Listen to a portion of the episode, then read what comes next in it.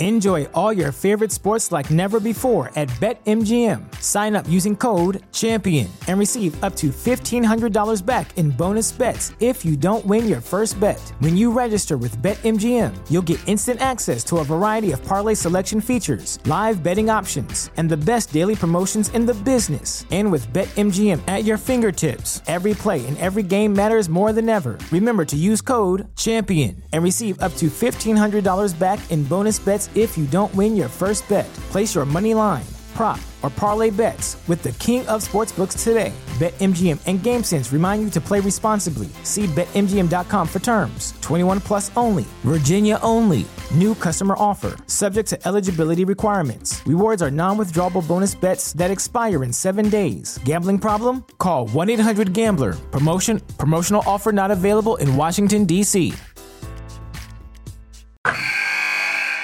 Wilson, you sent the game winning email at the buzzer, avoiding a 455 meeting on everyone's calendar. How did you do it? I got a huge assist from Grammarly, an AI writing partner that helped me make my point. And it works everywhere I write.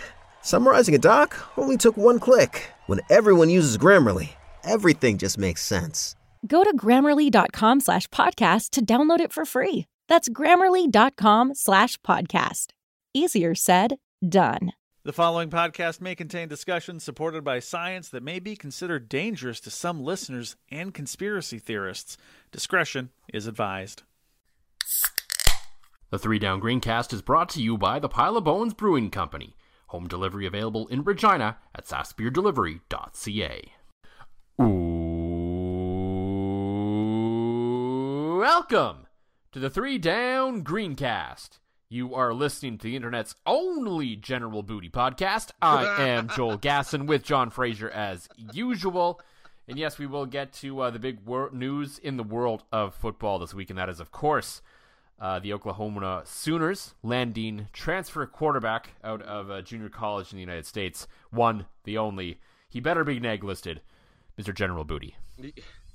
I don't know if we're the only general booty podcast that discusses that doesn't discuss general booty like booty in general like i feel like Yeah. there's probably a couple podcasts that discuss booty in general but in Mm-hmm. terms of the best name and dare i say it professional sports faithful listeners if there's a better name than general booty please bring it to my attention because there is uh, to me there is no better name and i am all in i just wish that general booty was a kicker That would Like, work. That would be great too. Yeah, that'd work. yeah. Right? Like I, I enjoy the fact he's a quarterback, and as a play-by-play man, you have to say "booty" about sixty times a game with a straight face. Booty in the gun. Um, I'm just trying to think of that after watching some horrendously bad play-by-play last week. That I, I normally don't text you when I'm watching bad play-by-play, but Mhm. it needed to be done. I, I, I It don't would, like. be, it would be difficult to be like booty bootying down the field. Like I feel Oh, like you could so you could easily get caught up on that. booty on the bootleg. Yeah. Booty on the naked bootleg. Here we go. General Booty on the na- naked boot. It's a seven yard gain and first and 10 for the Sooners. Yeah. Booty play action. I can't. Okay. Booty's I under know- center. I know that my play by play dreams are now almost basically officially dead, hmm uh, as we discussed a couple episodes ago. But I almost need to like bribe somebody or like make it like my dying wish to call a game with General Booty in it.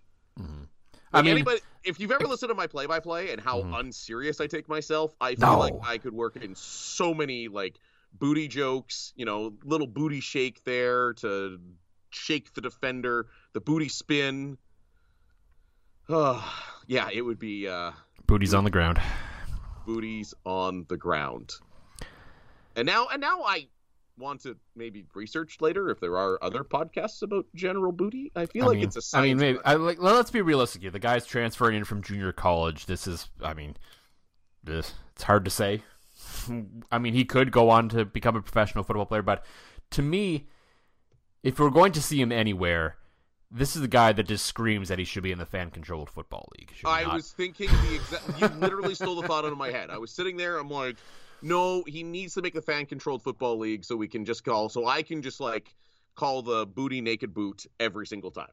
that, or he will be in. I I think Doesn't Vince McMahon and WWE have a program with NCAA athletes now to like try to help them become wrestlers? Oh yeah, okay. Because okay, he okay. then he doesn't even he doesn't even need to change his name though. Vince still might make him so he can copyright it and trademark it on the name because that's what they do.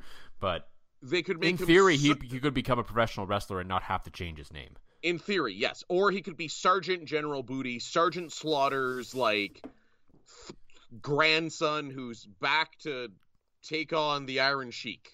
And I know the Iron Sheik is not there anymore, and that probably would never fly in today's day and age. But man, bring me some old school Sergeant Slaughter. I think I still have back back in Atikokan. I think I still have like my Sergeant Slaughter action figure. I know my mom kept like all my old WWF wrestlers, and I've been waiting. I haven't been back there for a couple of years now, but we've been waiting to take him out so the kids can play with them. And I feel like this is finally going to be the year. So uh, I know I definitely have Hurricane and Earthquake. Uh, you know, who doesn't love a big fat guy that throws guys around the ring? So, um, no, d- yes, General Booty in the WWE would be absolutely fantastic. Or, or do we? I know our good friend Graham has voiced a spot, even with COVID. Mhm. Graham took the time to voice the lettuce update stinger for us. Maybe we just call it the General Booty update. I mean, What- maybe. I mean, we'll have to keep track. We like we'll have to see kind of how the offseason progresses for Oklahoma. And if we need like a general booty update or boot date or general booty update, I don't know. We'll come up with some kind of name for it that's more than just general booty update, I'm sure. The boot on the booty. Yeah. I don't know. We would. It's funny for both of us being very creative guys. Ask us to do anything on the spot, and we're basically screwed. No, like I'll, I'll text you as like two hours after we're done this, and I'll have something. Hmm. But right now, in the moment, I'm like, uh, you kind of threw this on me. I don't know. the joys of going off on tangents, but no, 100% we will have the booty update and the Sergio update, and this might just become a, a general booty full time podcast, depending how long this strike goes. And like Joel, I mean, we are experts at now talking about the CFL without any actual games to talk about, we not? holy, holy shit! I would say, like, like, have we had a normal season doing this podcast? I think the very first one. Yeah, that was about it. Yeah, uh, probably. And, and now we've Maybe the got, second one too. I think. First and second, maybe, and then after that, yeah, it's and been, then yeah, after that it was COVID. It was the long off season, then COVID, and then the shortened season, and now we got a player strike. And I I do feel like though the the CFL labor stuff it Mhm. brings me back warm and fuzzy memories to the last time that there was a CFL labor dispute, and you and I were still both you know covering the team. yeah. And, and I'll never forget, fully intended, like, cause, cause, okay, pull, peel back the curtains a little bit here. Usually, you go into training camp, especially when you're into like the second, third week, with some kind of idea on a story you're going to do. Usually, something that you or Murray or somebody did a week ago to just kind of give it enough difference. So, the go to is always like the last day in Saskatoon fluff piece that you stick a microphone in somebody's front, front of somebody's face and they're like, Saskatoon is great. I love Saskatoon. Wish we were here all the time. The fans are great. So that you know, you kind of look forward to that, and I'll never forget having that Saskatoon fluff piece all riled up, and then Ricky Foley went off for 12 minutes in one of the greatest interviews I still think I've ever done, and too bad he's crazy now. But re- regardless, it, I, that's the, this. That's why this brings back so many memories. This Mhm. this CFL labor dispute, and again, now the Fraser curse of having a podcast just keeps screwing with the CFL seasons. Yeah, as uh, they're uh, both sides, I guess you could say, are dragging their booties around a little bit right now. Um, Oh my god! I almost got one up. I almost got that one. more so one side than the other. Of course, we will get into uh, basically the only topic of discussion in the CFL right now, which is uh, the labor dispute, the strike, whatever you want to call it, that what's going on, and uh, Oh, that hurt burned. we certainly have some thoughts on that. But as usual, before we get to all of that, uh, John, what just came out of your nose and what's in your glass this week? Uh, my favorite, my go-to, a little lucky bastard vodka. Uh, a really little bit of that on ice. It's been a bit of a week uh, already, and it's Monday. Uh, so I made sure to pour Lemon. some of that. What, what a week, eh? Lemon. It's Wednesday. Right. Or is it Tuesday? I might have got the meme wrong. I don't remember. I, don't- I don't. That's that's either way, I get to play hockey tomorrow night. I'm looking forward to skating. But yeah, tonight is a start with vodka, transition to beer kind of night. Uh, lucky bastard, and and I must say that. Uh, especially after the deliciousness of the Ukrainian dance fundraiser in Lloydminster, I'm very much back in a lucky bastard kick. Uh, I have a bowl full of lemons upstairs. I got a big old thing of Lucky Bastard, and it, it literally like it burnt like that one. Like try doing a spit take with what's probably oh god, how do I pour my drinks? probably like like you've seen it. It's like three and a half to four shots of vodka is usually what I sip on uh, during the episode, and Like uh, Three or four fingers, yeah, probably. Oh, at least. Yeah. I actually, I actually have a. Uh, Lacey was wise. One of my stocking stuffers was a cool. It's a skull shaped, like shot glass that seals up your your your bottle. Hmm. But like, I start with a double, and then I like get doing something. Like I just got the kids to bed. Then I had a couple sips, and I'm like, well, I got to go down to the basement and and record the podcast. So I put another one in there. And then I got busy doing something else, and now I put another one in there. So I don't know how much vodka's in there, but all I can tell you is when you laugh real hard and it goes up your sinuses, it definitely burns. Tastes great, burns in your nose. Probably cleaned anything out that might have been in there, though, at least. It's true, actually. I've been fighting my allergies since I went golfing on Sunday, so uh, I feel like suddenly uh, I have some freelance voice work to do, and I feel like it's going to get done after this podcast tonight. Sounds good. Uh, for me, uh, I picked up a Nokomis mixer pack for the weekend. Probably yes. my favorite in all of the province. No offense to any others around there. Um, just all four beers, just so entirely solid uh, for me tonight. I just noticed um, that the IPA label now says Classic India Pale Ale. Interesting. I didn't realize the classic was there before because they do have the modern IPA out as well. Ooh, You- I guess the color wasn't enough j- differentiation for Jeff. I guess I that's fair. Anyway, yeah. So always solid beer. Uh, needed something a little stronger, a little more bitter tonight for sort of uh, the conversation we were, of course, going to have. Um, cool little fact about Nokomis, I guess. Uh, Jeff is in the middle of sort of redesigning his packaging a little bit. They're going to be printed on cans and uh, going to uh, smaller sort of plastic holders that are apparently going to be biodegradable by the end of the year. So Oh, really trying to cool. cut down on the uh, environmental impact of his business as well, which is always uh, very cool.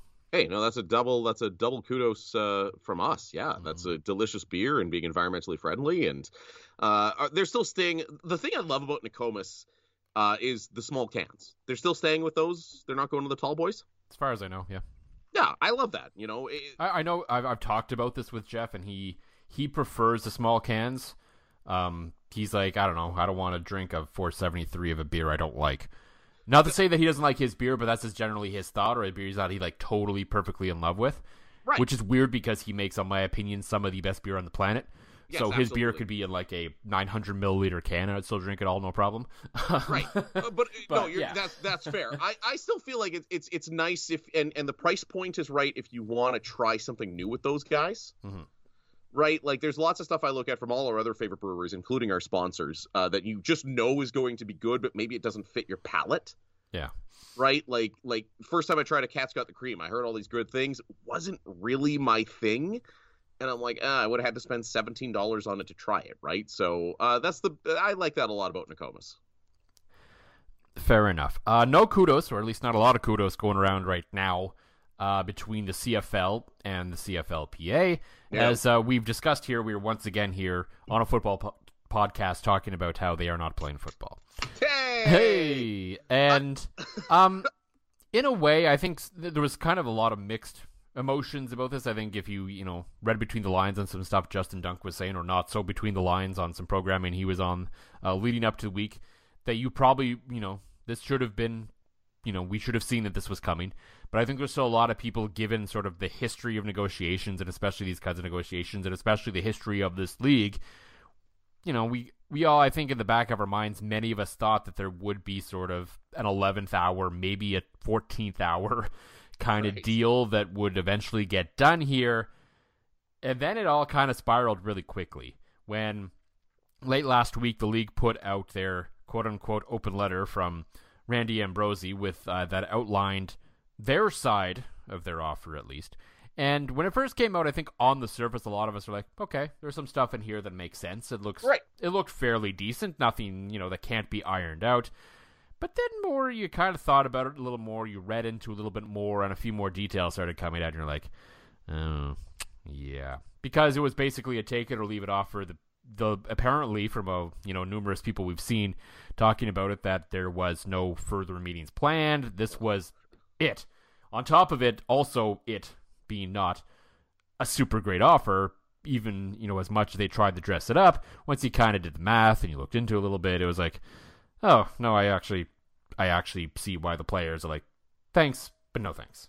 See, as much as I hate being on Twitter some days, hmm I love the collective hive mind and how quickly they pick this apart. Like I think it Yeah. was within about like because again, when it came out, I was real busy at work that day, and you and I briefly chatted about it. And I, you know, in my brief skim, I'm like, you know, that looks that looks pretty good. Got busy, actually did work for about an hour, came back, and I think by that time.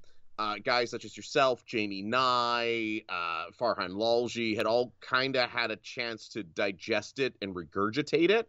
Mhm. And quickly you went, this is not great. And the, the thing the thing that drives me the most crazy about all of this, and this this just goes through all sports. Anytime a league goes, this is our last offer, walk away, F you guys, double barreled middle finger. Does that ever work? Has that worked in the history of any labor stoppage ever? It hasn't. No. It absolutely hasn't. So why are you doing it? Why are you trying to do that? Sit say this is where we are comfortable going. We need you to come to our side a bit. You talk, you finish it. Like maybe it's because I literally spend most of my adult life negotiating, whether that be with banks to get people approved or with customers over, you know, prices and interest rates and things like that. Um, it just it drives me nuts when you see that approach. They oh well, it's our last offer. Walk away from the table. No, sit your asses back down and figure this out. I don't think there's anything. This is not you and I were talking off air that you don't need an economic reshaping like the NHL did. No. Where both sides were willing to that was their hill to die on, and the NHL won out because it was billionaires against millionaires. Like we're talking What I do, what I always remember about that NHL lockout, that like the whole season was lost. What always makes me laugh, and the owners should have accepted it in like a heartbeat, Yeah. was when the PA came out and said, "Okay, we will do a um, a salary cap that wasn't attached to revenue, forty million, done." That was it. and the owners are like, "No, we need we need cost certainty," and I was like, "Okay." And now the cap's what like twice as higher than that now. Uh, I think they said for next year, even after COVID, it's going to be like 85 million, I believe. Yeah, that, that that's the thing that always made me laugh. But and everything you read into, and let's just let's just get out of here, uh, out ahead of this. You and I are both very pro player in this, Hmm. and the CFL. I am a firm believer of the term "numbers never lie." That's I kind of live my life by that. Yeah. But numbers can be manipulated. And when you saw that $18.9 million increase the cap, my eyebrow went up. I went, that's significant. That's good. I like that. And then when you quickly realize that's just covering for the minimum wage increase, Yeah. and you're just taking that times nine teams and then extrapolating that over seven seasons to make it look bigger than it is, it's like a hundred grand a year, which is not insignificant, but I think it needs to be more, right? Yeah. I, I, I think too the revenue sharing thing. I I- like there was a lot of good. I loved I loved the partially guaranteed contracts. Absolutely. I loved the rules that they were talking about about being able to take one player and say, for all intents and purposes, this guy's Canadian. I wish they didn't drop down, essentially drop down the ratio to do it, but yeah. Right, exactly. I mean, it's Because ev- love- everyone's going to find that American player to do that, so you're effectively only going to have six Canadian starters. But by sounds of a lot of things, the league might have pushed to try to go even further down with that. So holding it at six, I guess, is kind of a bit of a win. But anyway, right. And I I love the fact too that that and I don't care if this just leads to a whole bunch of teams stacking their third quarterback with Canadians. That the Canadians lining up a quarterback are actually going to count because all of a sudden you've got a guy like Nathan Rourke who's just a like a ratio buster. Like that is the Mhm. ultimate ratio buster if your if your starting guy can be Canadian, right? I think that's going to encourage Mm-hmm. well, with the whole two quarterbacks allowed on the field now, that's a spot you can throw, you know, a guy like him out there in a Mhm. different position, even right? That's exactly it, right? It allows for so much cool, so much flexibility, and it's just like there was so much good that came out of that, and then you got into it, and it's like, eh. And then we started talking to some of our sources, and it's like, oh, okay, it got even worse. I know you and I have called for more practice on this Yeah. podcast. You and I have called for more coaching on this podcast, but I don't think you need to do that in the form of padded practices. Well, and like here, here's the, the so Farhan Lalji had the tweet a couple days ago about sort of the three sticking points for the CFLPA, and this is kind of Right. what's holding the whole thing up, and one of them is padded practices, and I, I don't think the players are necessarily against padded practices. I think they see the benefit in it.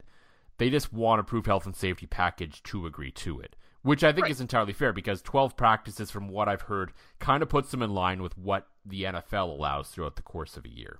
Right. And we all know that, you know, the players understand the risk of football, and all of them, to a man, every single one of them to a T, is willing to sacrifice their bodies on game day, which is mm-hmm. understandable and fair.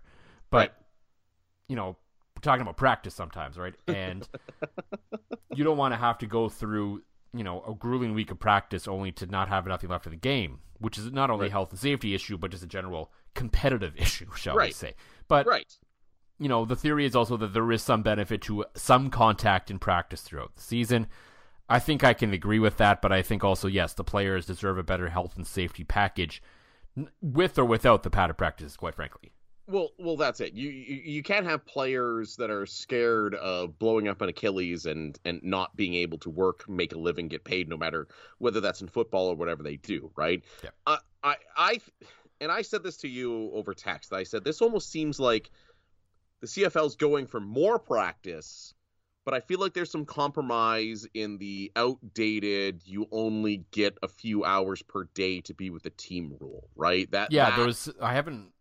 You know, I don't think the full details of that have been put out there yet, but it seems like there's a little more flexibility in that. Where basically, basically, you create like a you're a full time employee in lieu rule around it, where you can schedule, you know, say five hours one day, but the you know other day another day's got to be three hours to make up for it, basically, right? Right, exactly, and it's just because because I think you and I talked a lot about about this that that rule, mm-hmm. although good in its design originally, when Yes. guys needed Literally when- work two jobs during the season to make it work. Yeah, exactly like when you were a part time whatever, and you a practice in the morning, then you went to work in the afternoons last evening. Yeah, exactly, and and that rule had it had its time then, Mhm. but like.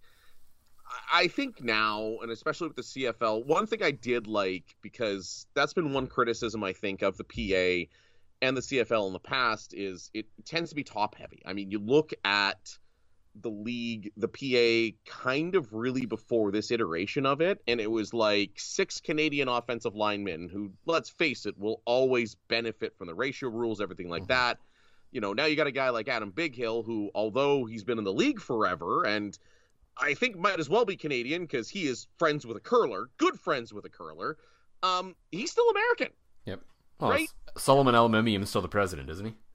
That's it. Yeah, yeah, yeah. Mhm. So so that's it. You're led by a couple American players and I liked seeing the minimum increase because I know that was a bit of a sticking point last time and that's not insignificant, right? it, like the, the the original increase is good. I think it should increase a couple more times throughout the length of the deal, rather than okay, here's a bump to seventy in year one, here's a bump to seventy five at the end. Okay, Right. No, no, I, I agree. And and I think too, you know, I, I think what the CFL and the PA need to look at in terms of that is, you know, 70, 75 grand out here on the prairies. It's pretty good living.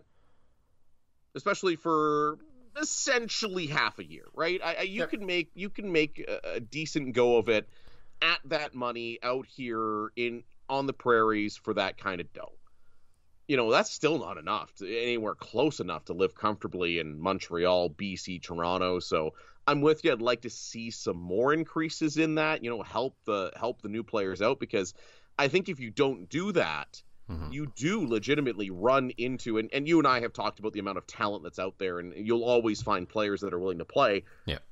I think the last thing you want to do is make it easier for guys to go to the XFL.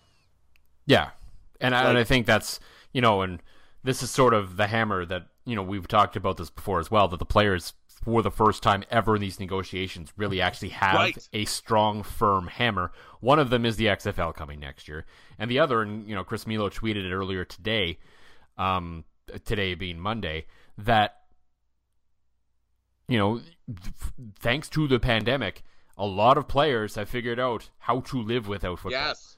Yes. And so now they are they're willing to take the risk this time around because before it was always eventually the the league knew these guys are going to fold because they need the paycheck. Well, Yep. you know what? They just went a whole year without football. Of them. Yep. Some of them longer even because they maybe weren't in the CFL before the pandemic. The pandemic hit, they had nowhere to play, and now they're here. So these guys are pretty used to not playing football at this point, quite frankly. Yeah. So what's another few weeks or however long it takes? Hopefully, it doesn't take that long. But you know, what's you know, what's the what's the issue here? Why you know why shouldn't we take this risk right now? If there's any time ever in the history of the CFLPA to really take a strong stand, this was it. And they get bonus points by adding the extra pressure point on the owners, which is their free money games are coming. Mm-hmm. Those preseason games, while generally a bore, and you know we, you know the media kind of begrudges them, the fans are kind of not really that into them. It is a big revenue source for every team in every sport because you don't pay the players in those games. Right, right. And this isn't like the NHL where guys have huge signing bonuses and things like that. Like again, outside of room board and making sure they're fed, mm-hmm. they ain't playing nothing for these guys, right? So I and I'm with you and I'm glad to see the players take a stand because I even thought the last time you and I covered this when and and I remember saying this to you that I thought the players showing up without a CBA was a weak move. Mm-hmm. Well, they they they got kind of caught with their their booty out, I guess you could say, um, by not understanding the Alberta labor laws at the time. Right. Right. The And- Alberta labor laws just basically mean you got to show up for a couple days before you can go to go on strike. Yeah, which is sort of you know sort of sidebar. Um, however long the next CBA is, the players should negotiate for to Let's say you know instead of five years to forty years and eleven months. So it expires in August or sorry in April, and Right. all the players can go on strike at once. Maybe that would be a smart idea next time. Maybe. Probably. Instead, we have this weird, bizarro world where, Yeah. you know, you're watching the Alberta media cover their teams. Mhm. Meanwhile, you know, here it's like, yeah, nothing's happening. I mean, Murray and I'm sure our premier's not getting any ideas about that. Oh no, don't. Oh no, don't bring him up. But speaking of the government, Mhm. um, I feel like, and this goes back to the players holding the hammer. Unlike even the last work stoppage, you Mhm. now have a brand new facility in Winnipeg. You have a brand new facility in Regina. You have a heavily renovated facility in Edmonton. You have a new facility in Hamilton. You have a renovated and part of a larger development thing in Ottawa. Mhm. You have You know- new owners in BC. Right. So you, You, have Calgary that wants a new stadium. Right, and, and and and a new rink for their the Flames, which they also own. So You have a, I guess, still relatively new ownership in Montreal. right, yes, I forgot that they they they got away from from the old owners. Right. So it's it's one of those things. I feel like at some point, like, what the hell does Saskatchewan do if if because I you and you and I discussed this last last time that I think if this season goes away, the CFL is on its deathbed. But what the hell are you doing if you're a bag holder for the province of Saskatchewan with this beautiful, beautiful stadium and Yeah. nothing to put in it? Right? We talked about, you know, at least like Tim Hortons Field, you got pro soccer, Ottawa, you got some pro soccer. The hell are you doing with Commonwealth? What are you doing with IGF? What are you doing with with Mosaic Stadium? Right? So I hmm. think the players are smart enough to know this, to know that, you know, you've got governments that are into these things for hundreds of millions of dollars and obviously putting pressure on it, right? So I I hope like I almost want to say like uh, to not phrase or curse this. I almost want to say this is going to be a long strike. I just I just I can't I can't logically in my brain think of a way why you know where this goes on for a full season, a half season, No. anything like that. Like it just it seems like they're so close. It seems like to quote one of my favorite lines for the league, it seems like they're in the vinegar strokes of this thing. Mhm. I mean, and another another good sign you and I were talking about that there's still rider players here in Saskatoon. Like if if all hope was lost, if they were so far apart, I don't think you'd see them. There was just a tweet right before we started recording. Dan Clark tweeted out that uh, there's there's a whole bunch of the guys at Ignite Athletics here in Saskatoon that are training. Mhm. Well, they, they held Uh, the offense practice at you know the minor football field. The defense practiced uh, kind of by Griffith Stadium in one of sort of the There's empty a, fields a- around yeah, there. Yeah, there's a soccer field right beside there. Yeah. Yeah, so they're out doing things and they're trying to keep in shape and all that, which is which is good. Um, of course, obviously for the PA, the other pressure point, um, you know, revenue sharing. Um, They have an issue with it, you know, basically not all revenues being tied to it, or the whole thing basically not being audible, which is entirely understandable. That you know, only only people that have something to hide would not agree to this because this is basically the standard across professional sports that have some kind of salary cap slash luxury tax system is that the you know the league and the players both sort of give their okay on it Right. before you know any sort of announced cap increases are. So what are the owners trying to hide? I mean, that's that's basically what it comes down to with that. And they have an issue with the length of the deal as well, which I I can understand, but that's easily negotiable. It's really the two big things, which of course health and safety and sort of the way the revenue sharing works. Right, and it's funny. I forgot to mention this. I forgot to mention this to you before we came on air, but uh, this reminds me of the uh, a little bit of the National Lacrosse League lockout. Um, and it may not even be a bad thing, but one of the things I've been told from my time being around the NLL is that the NLL teams, because of lower expenses, essentially using the same staff and everything like that, despite you know still charging you 10 bucks a beer when you go to a game at the Saddledome, you know, 10 bucks for a Labatt Blue, which is an import beer in Buffalo, New York.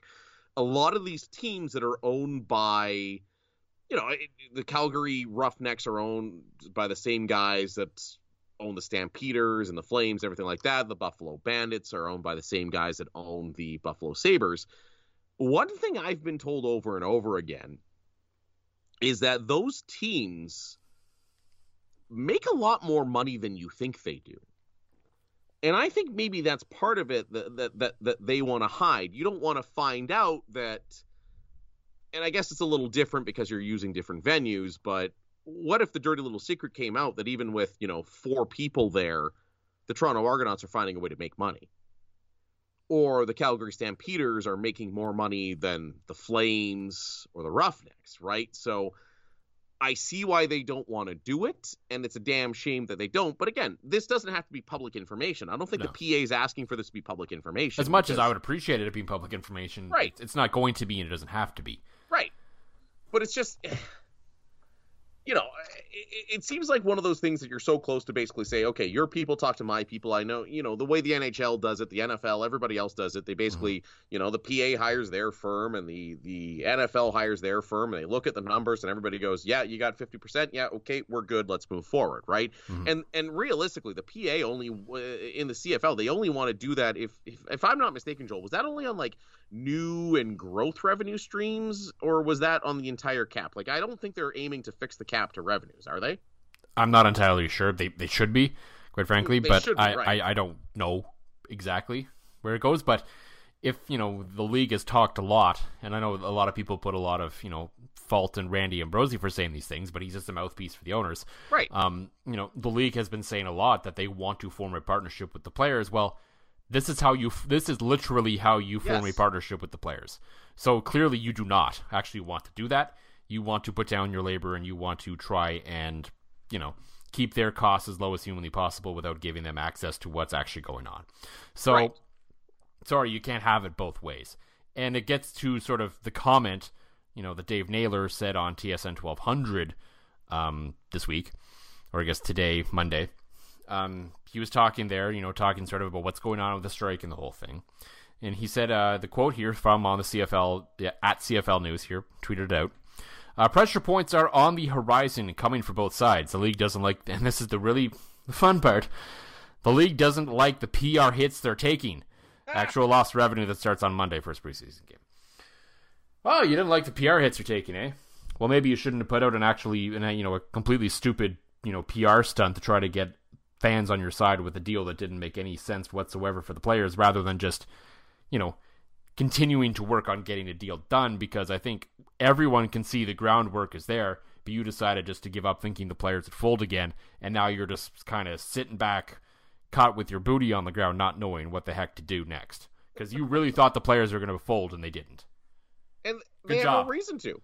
Yeah. Like that was the thing. Like I, I, it amazes me how the guys with all the money still manage to blunder all of the PR.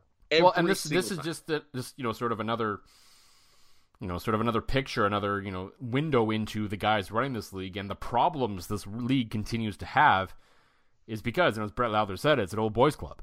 And they right. you know they full you know there's you know for lack of a better term maybe it's not the right term but there was sort of a degree of arrogance around the whole thing from their side. Right. And they got caught.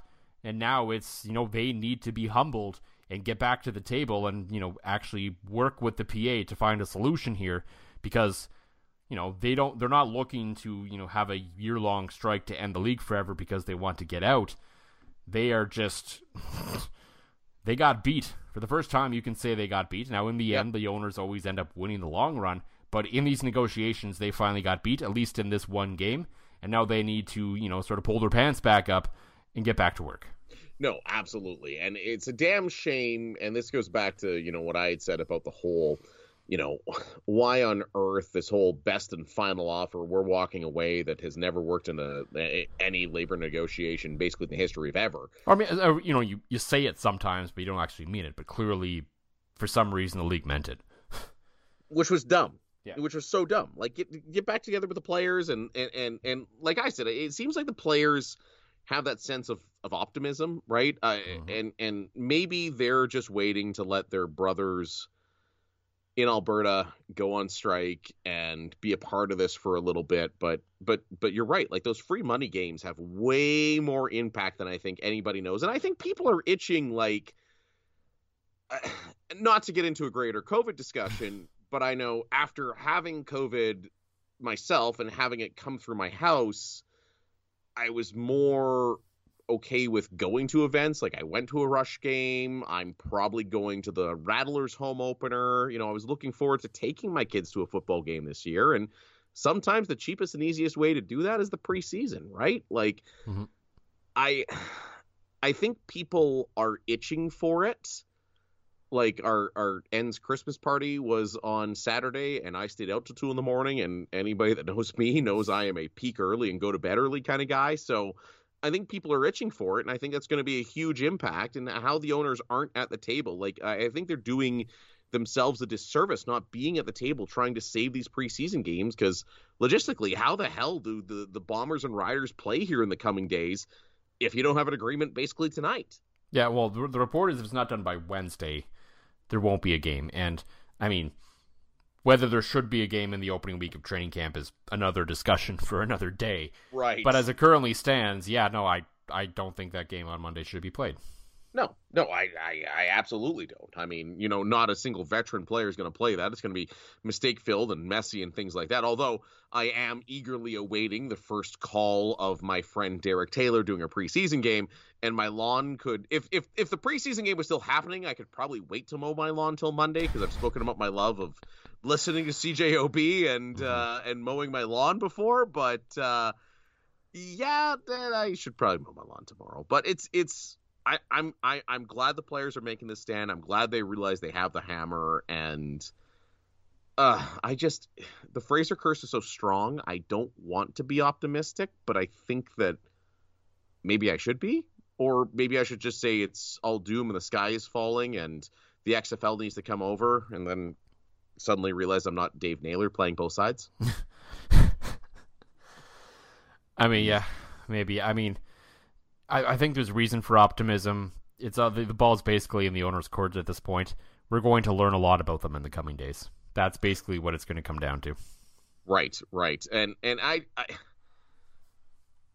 I guess my only frustration. I'm proud of the players. I'm proud of everything they're doing. I think it's well deserved. I think they should be doing it. I think my only frustration is like it's just, it's so close, and it feels like something should get done. I just I just want a normal season to the podcast. Like I just I love general booty talk.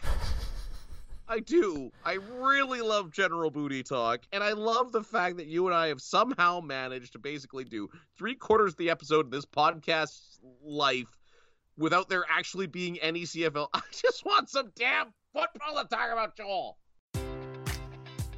Enjoy all your favorite sports like never before at BetMGM. Sign up using code CHAMPION and receive up to $1,500 back in bonus bets if you don't win your first bet. When you register with BetMGM, you'll get instant access to a variety of parlay selection features, live betting options, and the best daily promotions in the business. And with BetMGM at your fingertips, every play and every game matters more than ever. Remember to use code CHAMPION and receive up to $1,500 back in bonus bets if you don't win your first bet. Place your money line, prop, or parlay bets with the king of sportsbooks today. BetMGM and GameSense remind you to play responsibly. See BetMGM.com for terms. 21 plus only, Virginia only. New customer offer, subject to eligibility requirements. Rewards are non withdrawable bonus bets that expire in seven days. Gambling problem? Call 1 800 Gambler. Promotion, promotional offer not available in Washington, D.C.